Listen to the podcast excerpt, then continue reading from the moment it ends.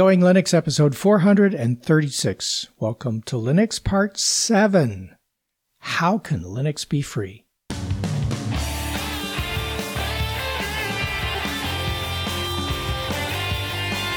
Welcome to the Going Linux podcast. I'm your host, Larry Bushy. And I'm your co-host, Bill. Whether you're new to Linux, upgrading from Windows to Linux, or just thinking about moving to Linux, this podcast will provide you valuable information and advice that will help you in going Linux. We hope that you'll find this and all of our episodes helpful in learning about Linux and open source applications and using them to get things done. If you want, you can send us feedback at goinglinux at gmail.com or leave us a voicemail at 1 904 468 7889. In today's episode, we continue our series on Welcome to Linux. This is part 7 How Can Linux Be Free? Hey, Bill. Hey, uh, I, I, was I actually thinking about that. How can Linux be free? Uh, never mind. Yeah. Uh, not enough caffeine. So yeah, um, this is going to be an interesting one because a lot of people can't get their head around, and well, I'm to some extent me too. On you know Linux, a whole operating system with all the applications, and how can it actually, you know, how can they do all this for free, and how can they use it? So it's it's a fa- it's fascinating. It is, and we'll talk about that. Give you some of the rationale behind it. Explain, hopefully, why and how Linux can be free, and not just Linux, but open source software as well. We'll get into that. And in particular, we'll talk about Linux. And to be specific about the examples we use, we use examples around Ubuntu Mate, but uh, this applies to any free and open source software. So, just so we keep uh, the our format the same, weather report. It's cold. Okay, we can move on. Oh yeah, weather. Yeah, it's cold here too. Yeah. Okay. it is winter here in the northern hemisphere, yeah. so that's normal. It's abnormally cold. so I do get uh, a lot of questions, but what kind of uh, questions do you get when it comes to you know people saying, "How can it all be free?" Yeah, so usually it's, you know, email or voicemail or something, and we've had a few of them on the show before. And, you know, privately, uh, whenever somebody asks me about what do I do for hobbies, I talk about Linux and they, they say, Linux, what's that? And explain to them that it's a free opera. Well, wait, it's free? Why, you know, uh, what about Microsoft? It's uh, yeah, it's on all the computers, and I guess it's free too because it comes on the computers. But um, yeah, the the question I often get asked is some form of, I want to use Linux, but it's free, and I've heard that free is not a viable business model. How can I put my trust in the Linux operating system if the developers don't charge for it? So this is talking about free in the sense of free beer, as they say, or no charge. This isn't about freedom, but more about how can we get Linux without paying for it. So that's that's what we're talking about here. Yeah. So that people get a general idea is for-profit organizations like Microsoft and Apple obviously have revenue generating business models. They they're selling ex, uh, expensive hardware and software. They also have a product support uh, models uh, that make their free offerings not only viable but difficult to kill without warning. and yeah, yeah, especially if you work in uh, big organizations like both of us, you know, and you're using it, they they have extensive uh, support plans and also. Um, I don't know about you, but uh, usually a couple times a year they have to actually go through and count how many uh, systems that are running for on uh, like Microsoft or Apple um, to pay licensing fees because it's a commercial outfit. Right. And my understanding of the way the Microsoft license works, it's not just how many computers that you have that are running Microsoft's products, but how many computers do you have that are capable of running Microsoft's products? And those get counted as, you know, eligible for licenses. So you have to pay for the licenses based on that count, not just on how many instances of the software are you using. Really? So if you if you yeah. if you bought as a uh, organization 10 laptops from say System 76 that run uh, Linux, you still have to count those? I don't know. Huh. Um, I don't know. I know that if you bought them with Windows on them and you converted them to Linux, that if you continue to use Microsoft software in any form, uh, you're you owe them money. Oh wow! So uh, okay, yeah, that's kind of bizarre. it, it, it is, and although it comes bundled with your computer, uh, most computers that are used for business, and let's face it, for personal use as well, Windows is, you know, they don't charge you extra for it. At least it doesn't appear that they do when you buy a computer. But it's really not full featured and uh, free product uh, on your computer. Um, Google, on the other hand, has a solid business model built on advertising that it can use to support the products that it gives away, like Chrome and other things. But it has demonstrated that it is willing to kill any product or service that they offer at any time. And this has given rise to the fear that whatever is free, especially from Google, will eventually disappear. And this is illustrated by the list of free products that Google has killed. And we'll include in the show notes um, Killed by Google, a link to that website. And you'll see how many products Google has introduced, acquired, and then subsequently killed. It's wow. amazingly long. And some of my favorite yeah, applications have been on that list. Really? Uh, well, I, I know they uh, killed. Uh, we were both using uh, Google Hangouts for a little while until they killed it. Yep, Hangouts and uh, uh, what was that social media thing that they had for a while? I forget what it was called. We were using that, and then we had to go to something else for our forums. And yeah, it's it's just amazing. And when Google does something like that, whenever somebody sees something for free, they think about what Google's done and they say, well, it's only a matter of time. They're not making any money on this. It's going to go away. Well, not the case. No, not not the case. One of the uh, interesting things they don't seem to do it as much as they used to, but uh, to speak to Windows not being full featured. Do you remember, uh, I, probably five to eight years ago, when you bought a, uh, a machine with uh, Microsoft operating system Windows, whether it be 95 or two, uh, 2000, etc., etc., uh, Windows 10. I don't think it's too much on Windows 10, but they're starting to do it again. Is they actually include what I call crapware, you know, shareware, yes. trialware, and stuff to round out the features that their operating system doesn't offer. That's exactly right. Yeah, there's a lot of features they don't have, and so they they provide them by you know, uh, augmenting their software with, uh, well, at, at, you know, in the Windows 98 and beyond era, um, software for antivirus was not available from Microsoft. Now it's built in, but, uh, and, and of course, those companies that, yeah, at the time it wasn't. And those companies that, uh, have built an industry around antivirus software are still around and still sell it to you, uh, and that's part of the crapware, if you will, that they offer on Windows. Uh, even though it's built in, you have an opportunity to buy more software to uh, fix a problem with Windows uh, going forward. So it, you know, the free operating system is not really free, especially, uh, you know, uh, we'll just use this one. I'll just use this one as an example. The um, they have a web-based version of their Office that's very limited.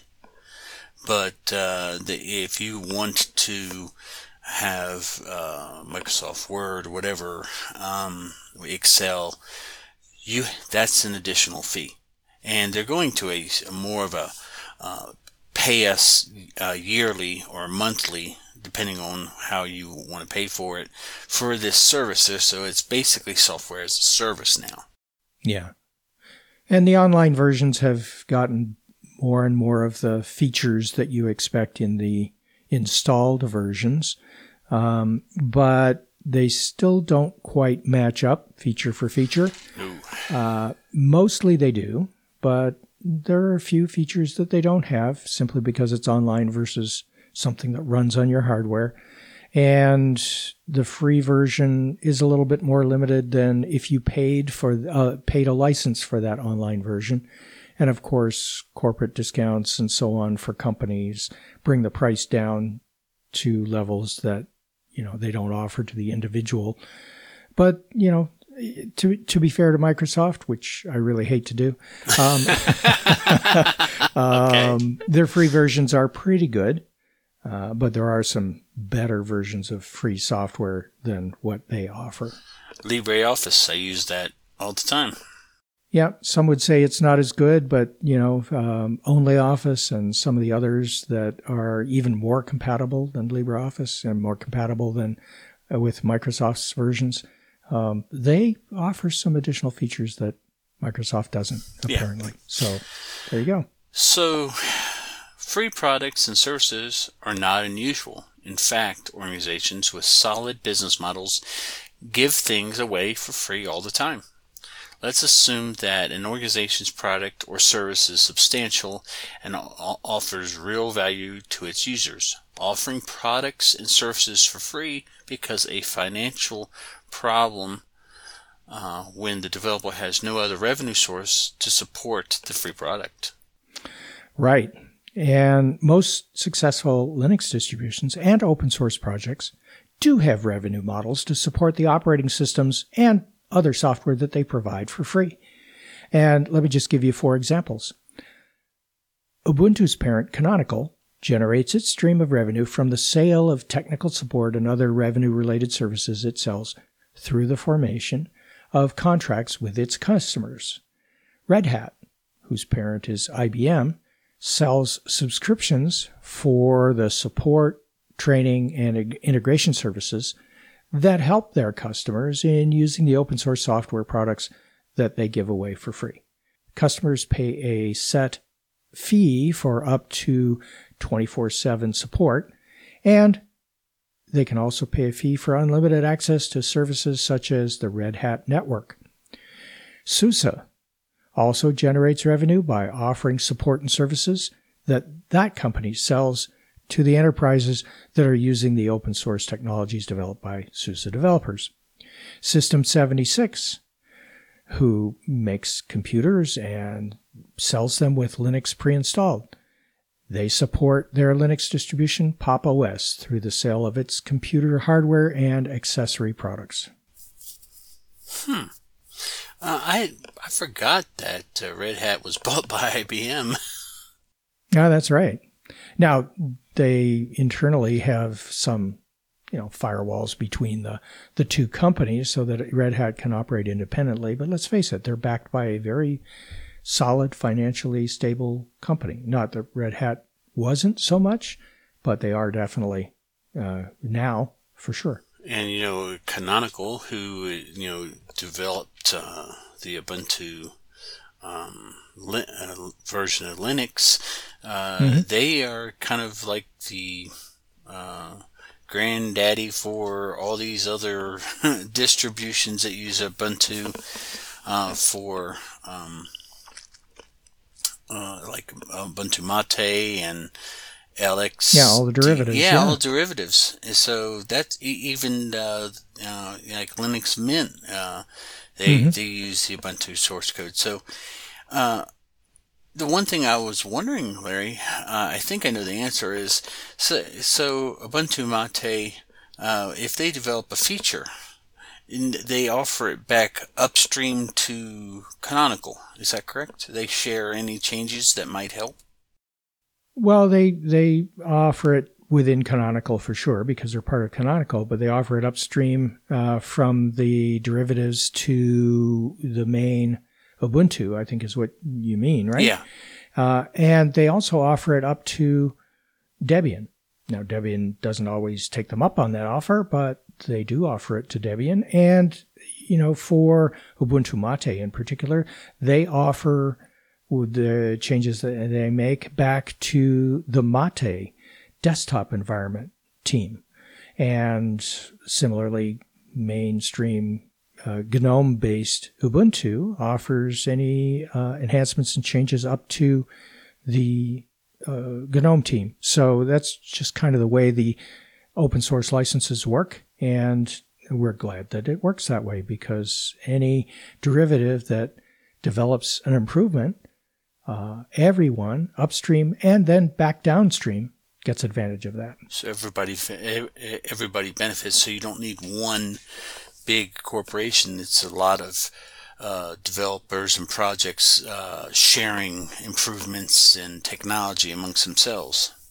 Exactly. So there's a lot of self interest on the part of developers in these projects that are open source but are funded by companies. Uh, they offer these improvements out of self interest. Either they're doing it for the company they work for, or if they're an individual, they're doing it because they use that distribution or that piece of open source software, or for other reasons, whatever those are. But everybody gets to benefit from the fact that the software is being developed by uh, an organization that's supported financially by their parent or by some other means of revenue. And I, have heard that, um, like Red Hat and SUSE, um, they actually pay developers to work on uh, Linux as their full time job. Oh, yes. Um, even companies like Oracle do that. And, uh, you know, it's. Um, it's just one way of those companies ensuring that they have an operating system that they can use to run their servers and offer their services to their customers without having to pay an Apple or a Microsoft or whatever for um, software that they rely on to build their business, keeping their costs down. Yeah. So basically, Linux is not going away. Uh, here are a few of the other assurances built into Linux model that will provide longevity whether you are an individual user or Linux at work and home or a corporation building upon Linux as your preferred operating system for your users. The developers of Linux and open source applications are distributed amongst many corporations as well as individual developers. They are supporting these products because they love the product and many are using the products themselves and are motivated to improve the products that they use. You might say that as long as Linux has users, it has developers. Most of the computers that run the internet run on Linux, so it is unlikely that the operating system will go away without having a disastrous impact on the many industries that rely on the internet to enable their businesses. The open source development model allows projects to extend and even forked at any time so development and support will continue even if an individual or corporate developer drops out. For example, Ubuntu has many flavors and derivatives. Ubuntu, which uses GNOME, Ubuntu Mate, Ubuntu Budgie, Ubuntu Studio, Kubuntu, Lubuntu, Xubuntu, etc., and etc. There's a lot of Ubuntu's there. yes. Yeah, that's for sure. And one thing you mentioned earlier, Bill, is that uh, we were making the assumption that if uh, an organization's products or services uh, is substantial software and offers real value to its users, that it's likely to stick around and would be something that that organization would, uh, even if they give it away for free, continue to support. Uh, and Linux, the Linux operating system in general provides significant value to its users. Uh, my preferred version of Linux for personal use is you guessed it, Ubuntu Mate. And here are some of the reasons that I believe that this free operating system and the free applications that it comes with and it runs are not just good, but they offer even more value than their commercial alternatives. You may have been attracted to Linux because it's free and you can run it on almost any computer, or maybe you want to just keep your older computer running despite the lack of support from Microsoft, Google, or Apple. But I bet you'll continue to use an operating system like Ubuntu Mate Linux because it is much like your previous computer's software, only better. And by better, I mean that it provides a modern but familiar user experience and is easy to understand and use. It's designed with security built in and with protection from viruses and spyware included. And when you decide to continue using it after you've tried it, uh, I know that you'll want to have all of those features included and upgradable at no charge. Uh, of course, you'll want it to just work with minimal or no maintenance, automatic security updates, software upgrades for both the operating system and all of your installed applications. I'm sure you don't mind paying for the software, but I suspect that you'll prefer the try before you buy philosophy. And Ubuntu uh, gives you all of that and more. And take a look at any of the proprietary software out there, and none of it provides you all of that value.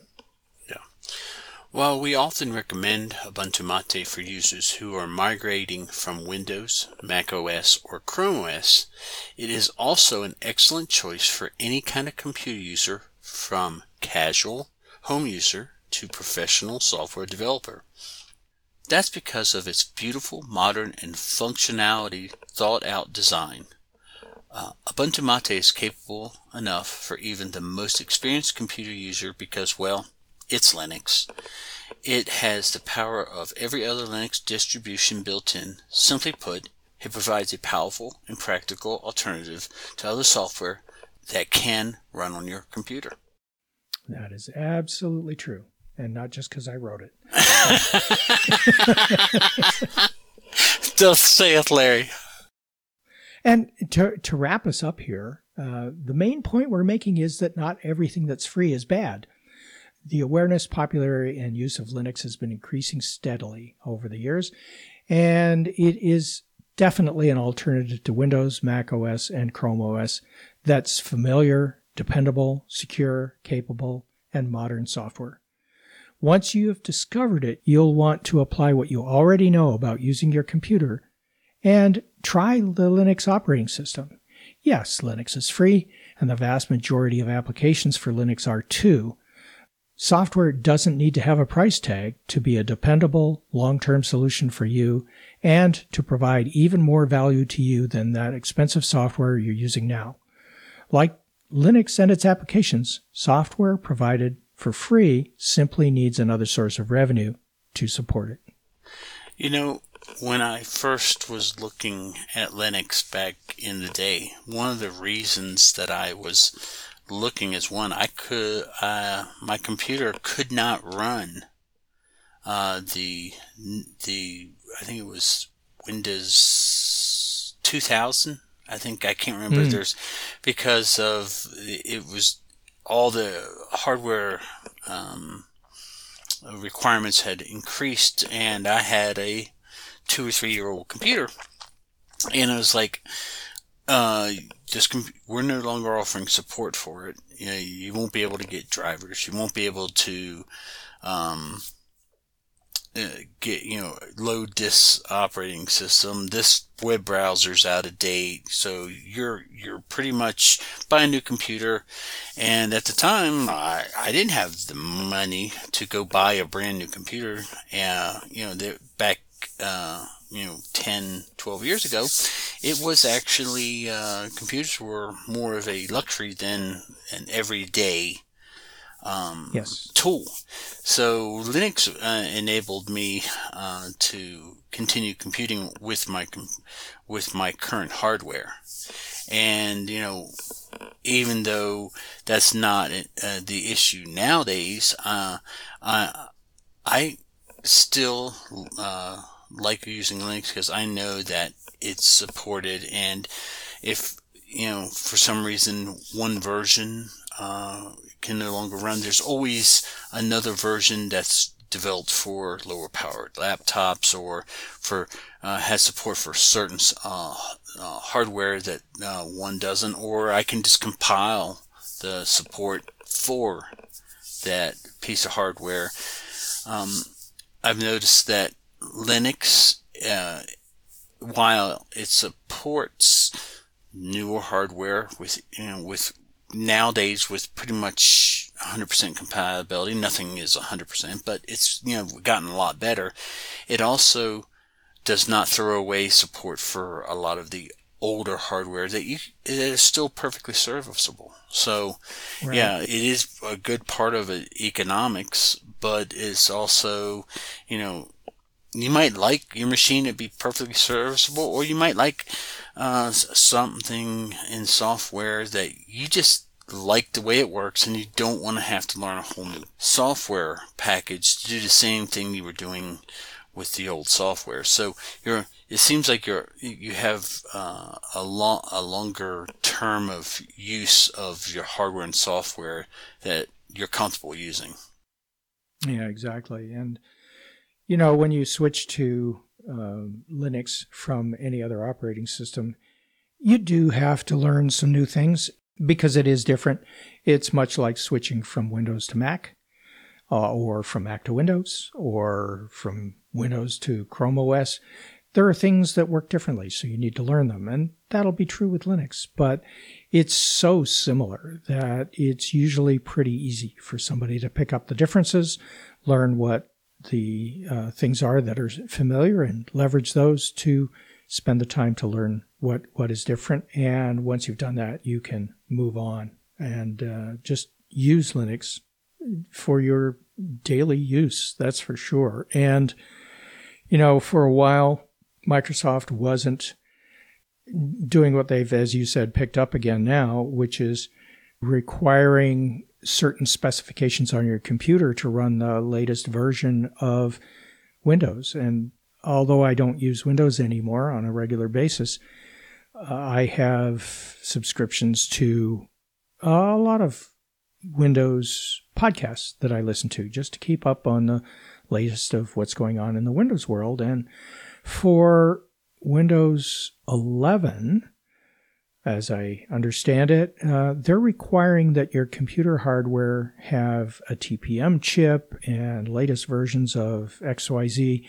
And there's no technical reason that a computer that runs Windows 10 can't run Windows 11. But if it doesn't meet these particular hardware specs, Windows 11 won't run on it. And you still get, as you're using Windows 10 uh, or earlier, pop ups that tell you, oh, you should be upgrading. And when you go to try to upgrade, uh, you can't because your computer, even though it's just a few years old, doesn't uh, have the hardware necessary to run Windows 11. So they add insult to injury uh, when uh, they start suggesting that you upgrade to something that is artificially limited to a certain set of hardware. So that's kind of annoying. And if you're in that situation, Linux might be an alternative for you. Give it a give it consideration for sure. Absolutely.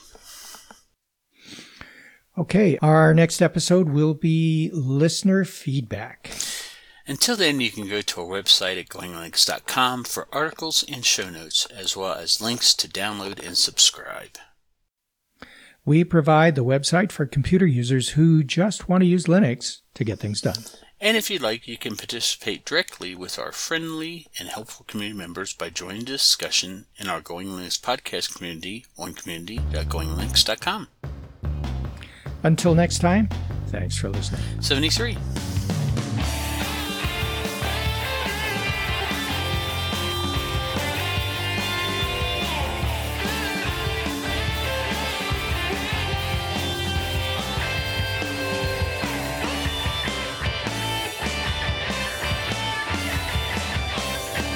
Theme music provided by Mark Blasco at podcastthemes.com.